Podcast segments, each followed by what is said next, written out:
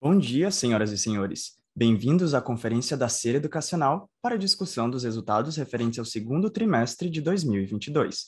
Esta conferência está sendo gravada e o replay poderá ser acessado no site da companhia, http://ri.sereducacional.com. A apresentação também está disponível para download. Informamos que todos os participantes estarão apenas assistindo à videoconferência durante a apresentação e, em seguida, iniciaremos a sessão de perguntas e respostas, quando mais instruções serão fornecidas. Antes de prosseguir, aproveito para reforçar que as declarações prospectivas têm como base as crenças e suposições da administração da ser educacional e as informações atuais disponíveis para a companhia. Essas declarações podem envolver riscos e incertezas tendo em vista que dizem respeito a eventos futuros e, portanto, dependem de circunstâncias que podem ou não ocorrer. Investidores, analistas e jornalistas devem levar em conta que eventos relacionados ao ambiente macroeconômico, ao segmento e a outros fatores que podem fazer com que os resultados sejam materialmente diferentes daqueles expressos nas perspectivas declarações. Estão presentes nessa videoconferência os senhores Jânio Diniz, diretor-presidente, João Aguiar, diretor financeiro, Rodrigo Alves, diretor de relações com investidores. Gostaria agora de passar a palavra ao senhor Jânio Diniz, diretor-presidente da companhia, que dará início à apresentação. Por favor, senhor Jânio, pode prosseguir. Bom dia a todos e sejam muito bem-vindos ao nosso evento de demonstração dos resultados do segundo TRI de 2022. Vamos iniciar nossa apresentação do slide 4, em que apresentamos os principais destaques dos nossos resultados do segundo trimestre. Demonstrou que a série educacional está retornando gradativamente à sua trajetória de crescimento, com o primeiro passo vindo do aumento da base total de alunos, resultado da nossa estratégia que combinou o crescimento orgânico do ensino híbrido e do digital, com aquisições, nesse ano, principalmente pela aquisição da Unifael, que integramos a partir de janeiro. Outro fator importante para o crescimento orgânico foi a queda generalizada das taxas de evasão, refletindo não apenas a volta dos alunos e as suas atividades normais, com o arrefecimento dos efeitos da pandemia nesse ano, como também a grande aceitação do Ubiqua, nosso sistema de aprendizagem lançado no ano passado. Como resultado, nossa receita líquida está crescendo cerca de 20% na comparação com o ano passado, e nosso EBITDA ajustado também voltou a crescer, mesmo considerando que no primeiro semestre de 2021 ainda não tínhamos retorno de todos os custos operacionais nem investimentos em expansão em novos negócios, conforme vamos detalhar a seguir. Para falarmos desses investimentos, vamos então para o slide 5, onde detalhamos o primeiro deles, que foi a implantação do Ubiqua, nosso sistema de aprendizagem híbrida e onipresente, que permite que alunos do Brasil inteiro acessem educação de qualidade, apoiada por tecnologias disruptivas e que contam com estratégias criativas de conexão da sala de aula com o mundo externo. A Ubico está entrando em seu quarto processo de captação, gradativamente tornando o nosso ensino híbrido cada vez mais inovador e transformacional, que contou com investimentos importantes em produção de conteúdo e no desenvolvimento do seu conceito acadêmico, e que já possui ampla aceitação no mercado, criando diferenciais comerciais em função do seu crescente reconhecimento. No slide 6, apresentamos como ficou nossa rede de distribuição, após a consolidação da Unifael, levando a ser educacional a partir desse ano a consolidar sua rede, aumentando alcance e atingindo capilaridade nacional. Agora estamos expandindo nossas operações, criando seis unidades de pequeno porte e superpolos para ampliar a capilaridade do nosso mix de cursos, em especial para o segmento de saúdes e engenharias, gerando vetores de expansão de receita com capacidade de expansão nas margens operacionais, tanto no ensino digital quanto no híbrido. Com isso, vamos elevar o patamar de nossa oferta e fará com que a ser educacional tenha uma rede completa e omnicanal em todo o Brasil, gerando sinergias entre unidades e polos. No slide 7, apresentamos o que estamos chamando do nosso release de resultados de novos negócios, e conta com três verticais, saúdes, edtechs e serviços correlatos à educação continuada. Essas são as novas empresas que estão compondo nosso ecossistema de educação continuada, aumentando a utilização de nossos ativos educacionais, criando fontes de receitas. Com os novos negócios, estamos transformando nosso campo para melhor atender a população por meio de nossas multiclínicas, clínicas de odonto e hospitais veterinários por meio das marcas CDM, CDO e CDMV. todas oferecendo atendimentos e cursos de pós-graduação e extensão. Essas operações se espalharão na rede da Ser Educacional serão importantes tanto do ponto de vista de qualidade e percepção reputacional de nossos campos, quanto ajudarão na diluição dos custos e ocupação dos prédios. Nas EdTechs, temos, além do já reconhecido marketplace de cursos, a Go Cursos, as da recentes Delinha, Beduca e Prova Fácil, que, por sua vez, além de EdTech, também oferece uma série de serviços correlatos, como as certificações. Essas empresas juntas têm muito mercado a ganhar, pois estão posicionadas em segmentos de alto potencial de crescimento, em especial dos novos mercados que a educação continuada está entrando, como os cursos livres, online, certificações de provas, dentre outros. E, por fim, temos o Bione, a primeira fintech de contas digitais que está nas etapas finais do processo de aprovação junto ao Bacen, para iniciar suas operações de forma independente. E o Peixe 30, nossa rede social profissional que está apresentando crescimento acelerado, já com mais de 200 mil usuários.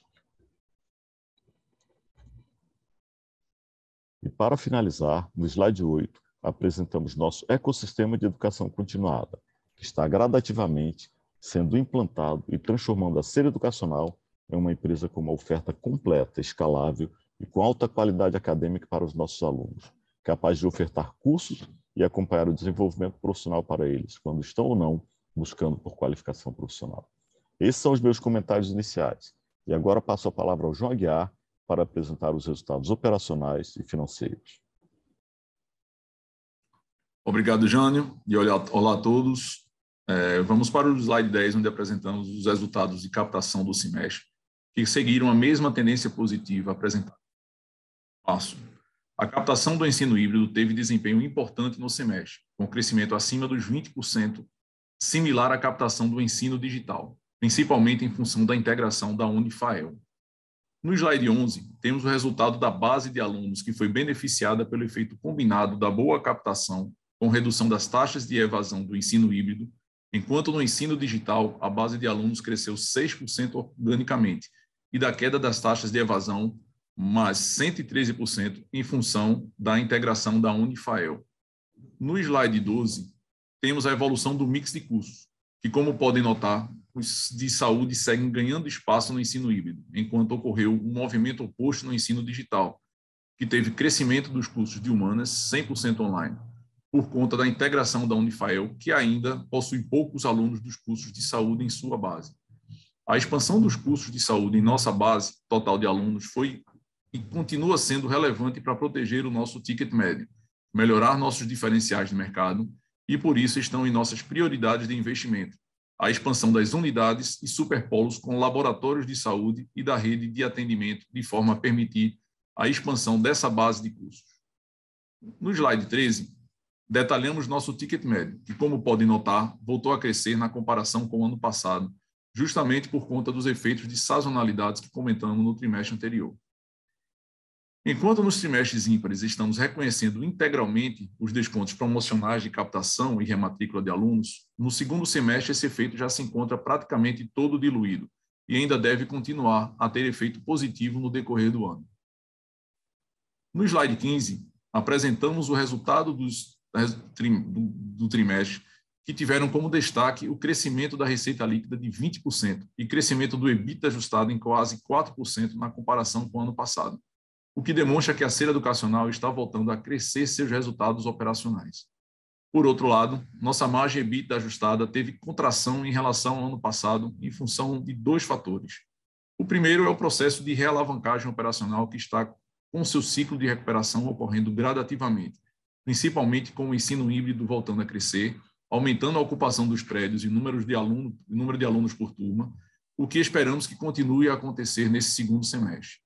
E o segundo é a volta da normalização das operações com o arrefecimento da pandemia, que naturalmente aumenta os custos operacionais e dos investimentos que estamos fazendo na abertura de novas unidades e novos negócios, crescendo nossa base de custos e despesas, especialmente comparada ao ano passado, que ainda não tínhamos o retorno completo das atividades em função das restrições impostas pela pandemia. Ao meu ver, esses são efeitos temporários que tendem a evoluir consideravelmente na medida em que retomamos a nossa alavancagem operacional, em que novos negócios e unidades passam a gerar receitas e em que absorvemos as sinergias operacionais das aquisições realizadas nos últimos 18 meses. Já o lucro líquido reduziu nesse trimestre em função da alavancagem financeira, para pagamento das aquisições que fizemos há pouco tempo e que ainda estão em fase de maturação. Nosso foco está justamente em fazer o recém-montado ecossistema de educação continuada crescer para esses financiamentos e aumentar nossa rentabilidade. E para finalizar, os comentários sobre o DRE consolidado, nesse trimestre registramos o impairment da ONG em 66 milhões de reais, que foi feita no final de a aquisição que foi feita no final de 2014, quando o FIES era um programa em pleno crescimento. Vale destacar que essa provisão não tem efeito caixa e, na nossa visão, melhor reflete o valor corrente desse investimento que fizemos no passado, considerando os parâmetros atuais de mercado. No slide 16, abrimos nossa DRE por segmentos. E como podem notar, estamos com sólida participação de medicina e do ensino digital em nossos resultados, e justos agora, justo agora representam 66% do EBITDA ajustado total. Outro fator importante é que os novos negócios consumiram parte do resultado, o que representa que os investimentos no futuro da empresa que estamos realizando agora e que esperamos que gerem frutos importantes para a companhia.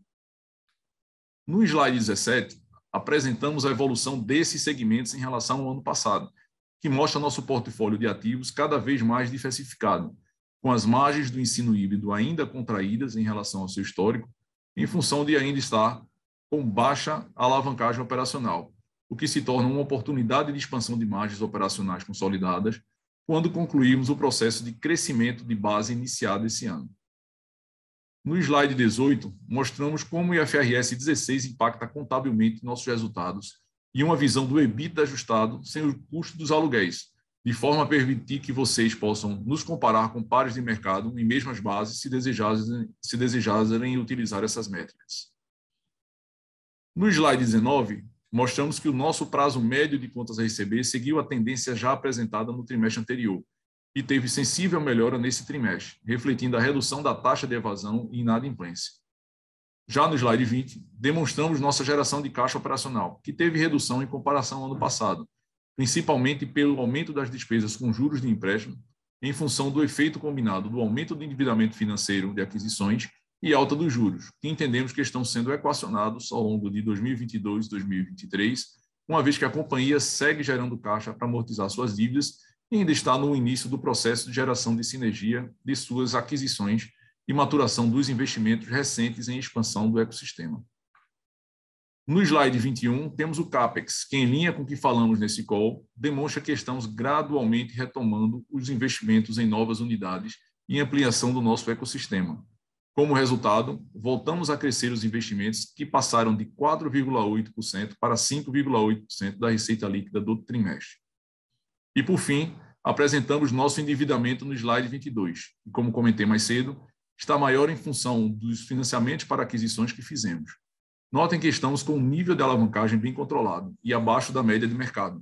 Mesmo assim, nosso objetivo é reduzir essa alavancagem no médio prazo uma vez que entendemos ser mais adequado para os nossos acionistas no atual cenário de juros. Agora, passo a palavra de volta para o Jânio, para que ele faça suas considerações finais antes de abrirmos para a sessão de perguntas e respostas. Obrigado, Aguiar. Passando para o último slide da apresentação, vamos relembrar nossos principais objetivos para o ano que são finalizar a integração da Unifael, que iniciamos esse ano, se trata de um movimento estratégico importante que nos posiciona como um player relevante no ensino digital. Permite alcance nacional e oportunidade de expansão do mix de cursos para a área de saúde. O segundo objetivo é o foco no retorno do crescimento e rentabilidade do ensino híbrido, que terá nesse segundo semestre mais uma importante rodada de aumento de instalamento e ocupação de prédios. A Ubiqua também tem sido importante nesse processo, pois está criando diferenciais cada vez mais reconhecidos pelo mercado, ajudando no controle de qualidade aumento da satisfação dos alunos e, por consequência, redução da evasão. A evolução do nosso ecossistema de educação continuada, conforme comentei mais cedo, estamos plantando as primeiras sementes, que estão criando fontes de geração de receitas com escalabilidade nos permitindo ir além da oferta de cursos aos alunos. Outro aspecto primordial é a geração das sinergias das ações recentes, ou seja, fazermos com que as empresas que trouxemos para a ser educacional possam não apenas ter sinergias de DNA, mas também criar valor por meio de crescimento da base das receitas e geração de novos negócios. Por fim, e não menos importante, manter nossa solidez financeira, que sempre foi e deverá continuar sendo foco em nossa empresa, com sólida geração de caixa operacional e retornos aos acionistas consistentes ao longo dos anos. Esses foram os meus comentários iniciais e ficamos à disposição para a sessão de perguntas e respostas. Iniciaremos agora a sessão de perguntas e respostas para investidores e analistas. Caso deseje fazer alguma pergunta, por favor, pressione o botão Reação e, em seguida, clique em Levantar a mão. Se sua pergunta for respondida, você pode sair da fila clicando sobre Abaixar a mão. Nossa primeira pergunta vem do senhor Luca Marquezini, do Itaú BBA. Bom dia a todos, vocês me escutam? Muito bem. Boa, obrigado por pegar a nossa pergunta, pessoal. Então, aqui em relação à despesa com marketing, houve um aumento na proporção né, dessas despesas em relação à receita por conta da retomada das, das atividades pós-pandemia. Vocês imaginam que deve haver mais um aumento nesse patamar ou já podemos considerar isso como normalizado? Essa seria a nossa primeira pergunta. E aí, segundo, em relação aos custos de saúde, é, vocês comentaram aqui né, que hoje eles representaram 60% da base híbrida e 26% da base total. Aí, considerando a maturação dos assentos de medicina, qual deve ser essa relevância no, no longo prazo? Por favor. Tá bom, Luca. Acho que a, a primeira pergunta, a tendência do setor é, é uma redução de gastos com aluguel, né? É, dado a, a, redução dos campi, a, a entrada do, do, ensino digital o, o, e o, a própria hibridização do, do, do ensino. Né? Em, em compensação à, à, à, redução de aluguel, a, a tendência é o aumento de marketing justamente por conta da, do aumento da distância, né? a redução da, da captação boca a boca e o aumento da distância com do, da, da, da sua captação muito mais digital do que era. Então, esse patamar me parece agora um patamar razoável em linha aí com o que a gente espera. Com relação à, à, à questão da saúde, é, acho que a gente precisa tratar a saúde em dois ambientes. Existe o ambiente da medicina, que de fato está em processo de ramp-up e a gente está em mais ou menos 70% das vagas ocupadas, então tem 30% ainda de ocupação de vagas de medicina nossas para acontecer. E a saúde ex-medicina, que é a grande base de alunos da SER, talvez até um diferencial de mercado, é, porque a SER, pelo que me, me, parece, é uma das empresas com a maior participação de saúde aí da, da indústria. Isso deve continuar acontecendo. Primeiro, porque nós seguimos investindo e faz parte do nosso plano de negócios aumentar a capilaridade dos cursos de saúde. Então, além do ensino híbrido, isso também ser feito no ensino digital. Ah, e a outra questão que faz com que isso aumente naturalmente é a própria migração dos alunos de humanas para o ensino digital. Então, isso faz com que exista uma migração de um mercado para o outro, fazendo com que o ensino é, presencial ou híbrido ele seja cada vez mais focado em cursos que tenham aulas práticas e saúde é um dos mais importantes nesse sentido. Engenharia seria um outro segmento, mas o que a gente é, tem percebido é que engenharia não tem uma demanda de mercado é, tão grande assim, por enquanto. Né? Super claro, Rodrigo. Obrigado. Nossa próxima pergunta vem do senhor Marcelo Santos, do JP Morgan. É, bom dia, Jânio, Aguiar, Rodrigo, obrigado por pegarem as perguntas. É, a primeira, eu queria entender um pouco as perspectivas que vocês veem para o ensino digital, para o crescimento. Porque quando a gente vê, por exemplo, o, o intake que vocês tiveram sem as aquisições, ele caiu, mas por outro lado vocês tiveram um ano super forte o ano passado. Então, como é que vocês veem daqui para frente o potencial de crescimento? Como que isso deveria crescer em relação ao híbrido? Essa seria a primeira pergunta. E a segunda pergunta é: a, vocês tiveram uma queda de PDD bastante grande, a, aqueles descontos financeiros também foram a, bem baixos. Eu acho que os recebíveis também se comportaram bem. Como vocês veem a sustentabilidade disso indo para frente? O que, que dá para falar um pouco mais sobre, sobre essa, a perspectiva dessa linha? Obrigado. Tá, oi Marcelo, eu vou falar primeiro do ensino digital e o Aguiar vai falar um pouco mais de, de coisas a receber. O, a nossa percepção é que o, o, ensino digital ele, ele passou por um período de crescimento muito forte durante a pandemia, especialmente nos cursos 100% online. É, eles tinham tickets médios é, interessantes, mas hoje, é, nesses níveis de preço, a gente acredita que só ter volume de captação para o ensino 100% online nesses níveis de preço já não faz mais tanto sentido assim, dado que a estrutura de custos desse segmento 100% online é basicamente todo variável.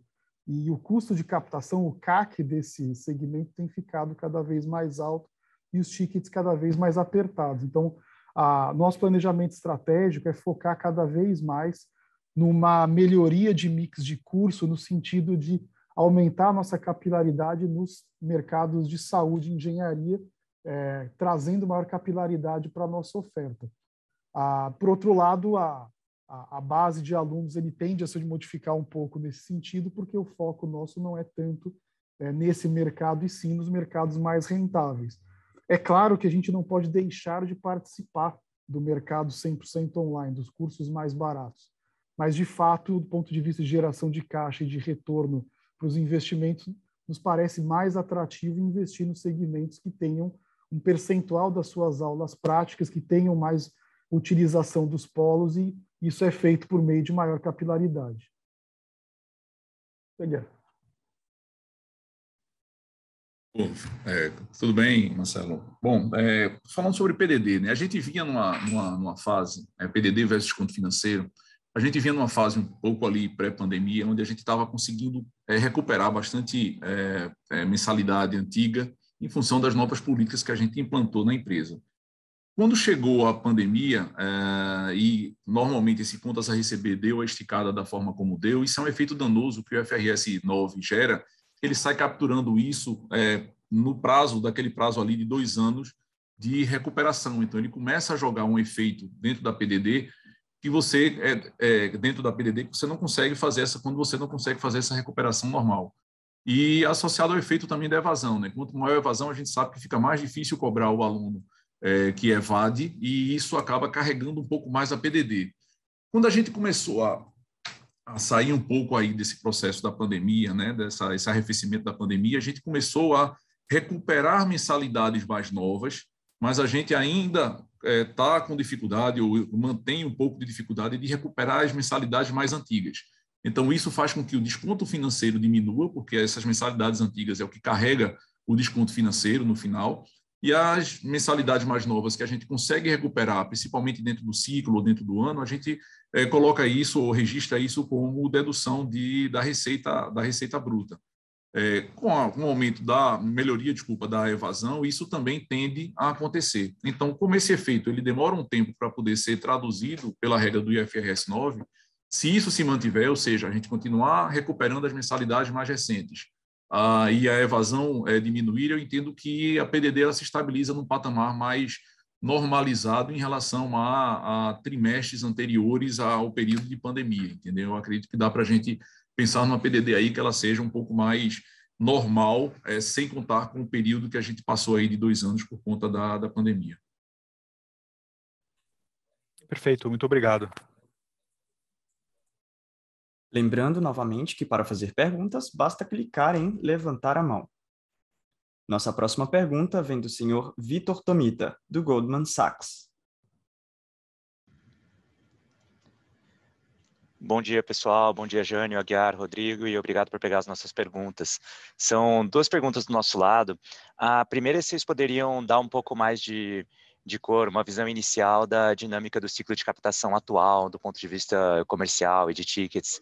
E segunda pergunta é se vocês poderiam dar um pouco mais de cor também sobre como estão vendo a dinâmica de margens para o segundo semestre e, em particular, se o impacto dos investimentos em, maiores em educação continuada deve ser igual ou maior do que o impacto que vimos no EBITDA nesse trimestre. Muito obrigado. Vitor. Pergunta interessante e, como todo mundo sabe, o processo de captação ele deve estar aproximadamente na metade agora, todos 50%. É, ainda muito cedo para dizer, mas está em linha com o que nós estávamos esperando. Não há uma diferença muito grande do que a gente estava estava caminhando. A, o processo de captação ele tem se estendido mais. Ele, ele vai aí até setembro, início de outubro. Então a expectativa é de que ele termine dentro do que a gente estava esperando, tanto do presencial quanto do digital. O digital seguindo uma dinâmica um pouco diferente, como o Rodrigo já falou agora há pouco, há uma pressão grande por preço. Nós estamos tentando buscar um pouco mais é, segurar preço. É, a gente não está trabalhando com muito preço em captação em detrimento de, de resultado em função da dinâmica própria do perfil dos cursos é, puramente online. Mas, em geral, a captação ela está correndo dentro do que a gente esperava, mesmo comparando aí com um ano muito, com um semestre forte que foi o do ano passado nesse período. Ah, Vitor, sobre a dinâmica de margem em segundo semestre, o, eu acho que o, o setor ele ele está trabalhando com uma tentativa de recuperação de ensalamento e ocupação de prédios. Né? Esse foi o grande sofrimento que nós passamos é, especialmente durante a pandemia. Então, teve um trabalho muito grande de ajuste de ocupação de prédios e negociação de aluguéis, que, que é uma tendência, vai continuar acontecendo é, daqui para frente.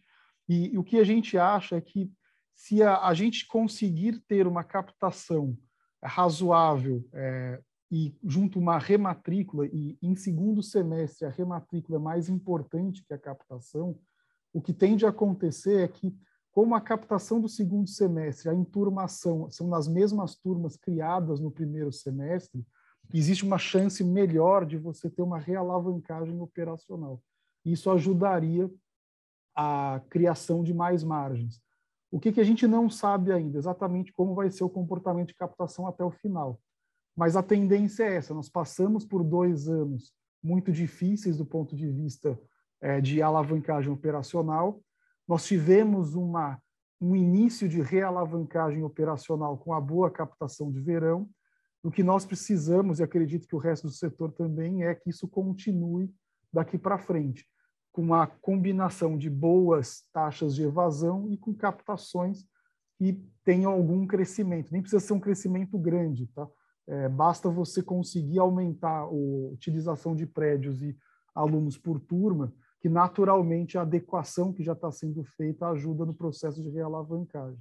A dinâmica que a gente passa nos parece bem interessante agora para o setor, porque a, a demanda tem voltado né, com o fim da pandemia e o setor, claro, ele vai passar ainda por um período de ajustes, porque existe aí um cenário econômico ainda é, desafiador. Né? Ah, o que a gente percebe aqui na ponta, que é o, o que o Aguiar falou um pouco sobre também a dinâmica de PDD, é que a gente tem hoje um cenário mais benigno do que a gente tinha há, há um ano atrás. Então, acho que esses são os fatores aí que estão trazendo ventos mais favoráveis aí para o setor e para a gente não é diferente, uma vez que nós tivemos aí um trabalho muito grande de fazer o dever de casa, de trabalhar a estrutura de custo para nos preparar para essa realavancagem operacional. Ficou claro. Obrigado, Jane. Obrigado, Rodrigo. Lembrando novamente que para fazer perguntas, basta clicar em levantar a mão. Nossa próxima pergunta vem do senhor Renan Prata, do CIT. Oi, bom dia, pessoal. Bom dia, Rodrigo, Aguiar e Jânio. É uma pergunta bem rápida aqui, é só para a gente entender um pouco o que, que seria nível de CAPEX para o ano. Né? A gente viu que vocês voltaram a acelerar investimento, na pandemia ficou é, não congelado, né, mas em níveis mais baixos. Então, assim, só para pegar um pouco do, da cor do, do que, que seria um nível de CAPEX para o ano, se deveria acelerar, se deveria manter o, o que a gente viu nesse trimestre. Obrigado, pessoal. Olá, Raul, tudo bem? É, bom, a gente sempre é, entende, né, sempre entendeu que o nível de CAPEX razoável para a gente manter minimamente a operação dos nossos negócios, com qualidade, entregando né, um, um, para o aluno, Estamos falando ali algo em torno de 5% da receita líquida. É, 5%, 6% da receita líquida. Esse ano a gente já está chegando nesses patamares em função dos investimentos que a gente está fazendo e, obviamente, aquilo que ficou um pouco para trás durante a pandemia, quando a gente, é, de fato, passou a, a não é, priorizar, vamos dizer assim, a, a, os investimentos nas unidades. Mas eu entendo que algo em torno de 5%, 6% ao longo do ano na manutenção né, dos prédios e na, na eventualmente num ou outro prédio que você precise fazer algum trabalho mais específico de retrofit, o que for, a gente entende que entre 5% e 6% é um, é um nível bastante é, razoável e esperado é, do, de, de, de, investimentos em CAPEX. Tá legal, obrigado, pessoal. Nossa próxima pergunta vem do senhor Caio Moscardini, do Santander. Oi, pessoal, conseguem me ouvir?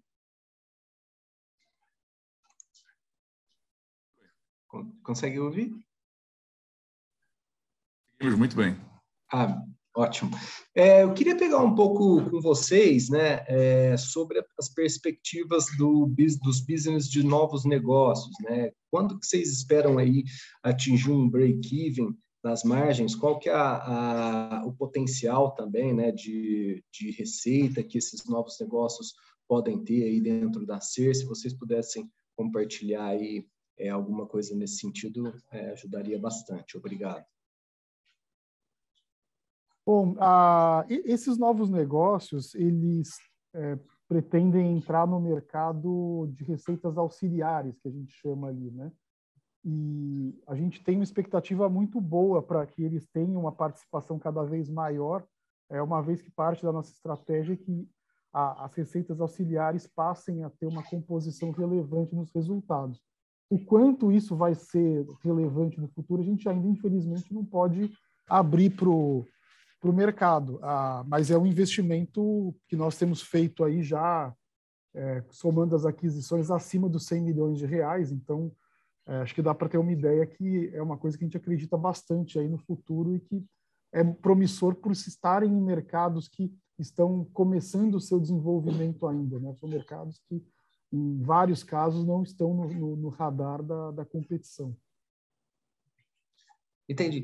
E, e, se vocês pudessem, sei lá, dar alguma indicativa de qual é a margem que esses novos negócios podem ter, se ela é maior do que o que vocês têm hoje no, no core business, né? Ou, ou, menor, alguma indicação nesse sentido, acho que ajudaria.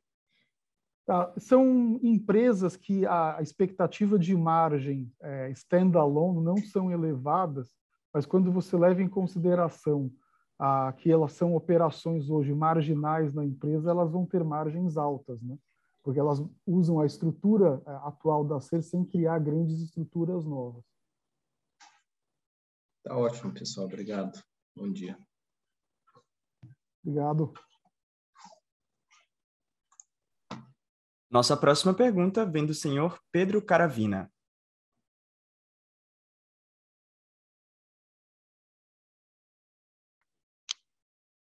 Oi, pessoal, bom dia. Vocês me ouvem? Sim. Beleza. É, é uma simples aqui sobre a ocupação de, do camp de vocês, principalmente no, no híbrido, né, no presencial. É, qual, como que vocês veem de expectativa para atingir essa ocupação normalizada de alunos por, por turma, né? E, e se puderem um pouco discorrer também sobre quais frentes vocês estão trabalhando para tentar acelerar isso.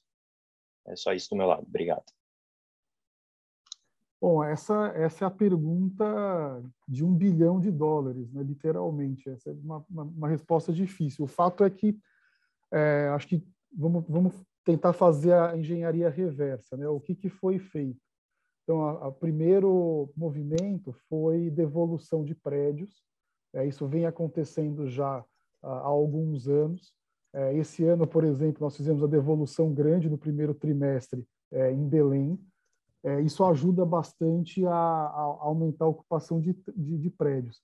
Alunos por turma é, é, uma, é uma questão de safras, mais do que qualquer outra coisa. Então, é, acredito que algumas safras pre precisam é, acontecer para que a gente possa, primeiro, ter a formatura das safras que sofreram mais durante a pandemia e o processo de reocupação dos prédios com as turmas novas acontecer de uma maneira mais saudável do que aconteceu nos últimos dois anos. É um ciclo, vamos dizer assim, de médio prazo, é, com a vantagem de que ele já começou a acontecer em janeiro desse ano com a captação positiva que a gente teve. É, esse efeito combinado de quando que a gente volta a ter a, as margens para os níveis é, interessantes, né, especialmente para o ensino híbrido, é, é, difícil de se responder agora. O, o, o, importante é a mudança de tendência, que é o que a gente vem indicando aí desde o, da captação do segundo semestre do ano passado, que foi a primeira captação positiva, aliás, muito positiva, foi daquela época, é, desde que a pandemia apareceu. Tá perfeito, Rodrigo, super claro, obrigado. Nossa próxima pergunta vem da senhora Milena Oliveira, do Bank of America. Bom dia, pessoal. Vocês me escutam? Perfeito. Obrigada aí pelo call. Aqui é só um follow-up rápido mesmo em relação às aquisições, né? Vocês comentaram um pouco sobre a retomada de, de investimentos. Em quais frentes que a gente deve esperar esses investimentos vindo? De repente, faria sentido para vocês fazer um investimento um pouco mais pesado em medicina, por exemplo? Oi, Milena. Hoje o, o, foco maior nosso é integrar as aquisições que nós fizemos e reduzir a alavancagem financeira. É, por que isso? Porque fizemos um, um, investimento grande, mais de um bilhão de reais nos últimos 18 meses. É, temos uma boa lição de casa ainda por fazer em termos de integração e de transformação dessas empresas compradas.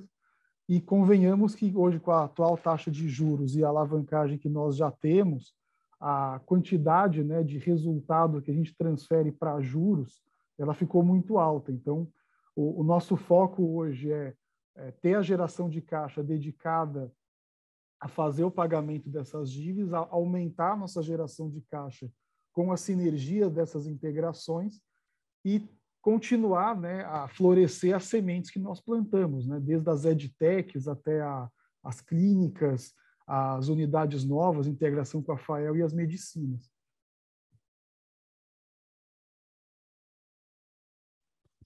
Perfeito, obrigada, pessoal. Nossa próxima pergunta vem do senhor Renan Prata, do Citi.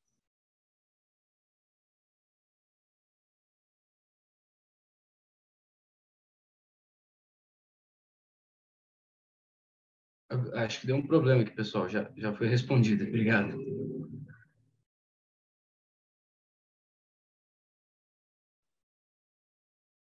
Assim sendo, a sessão de perguntas e respostas está encerrada. Gostaríamos de passar a palavra ao senhor Jânio Diniz para que faça as considerações finais.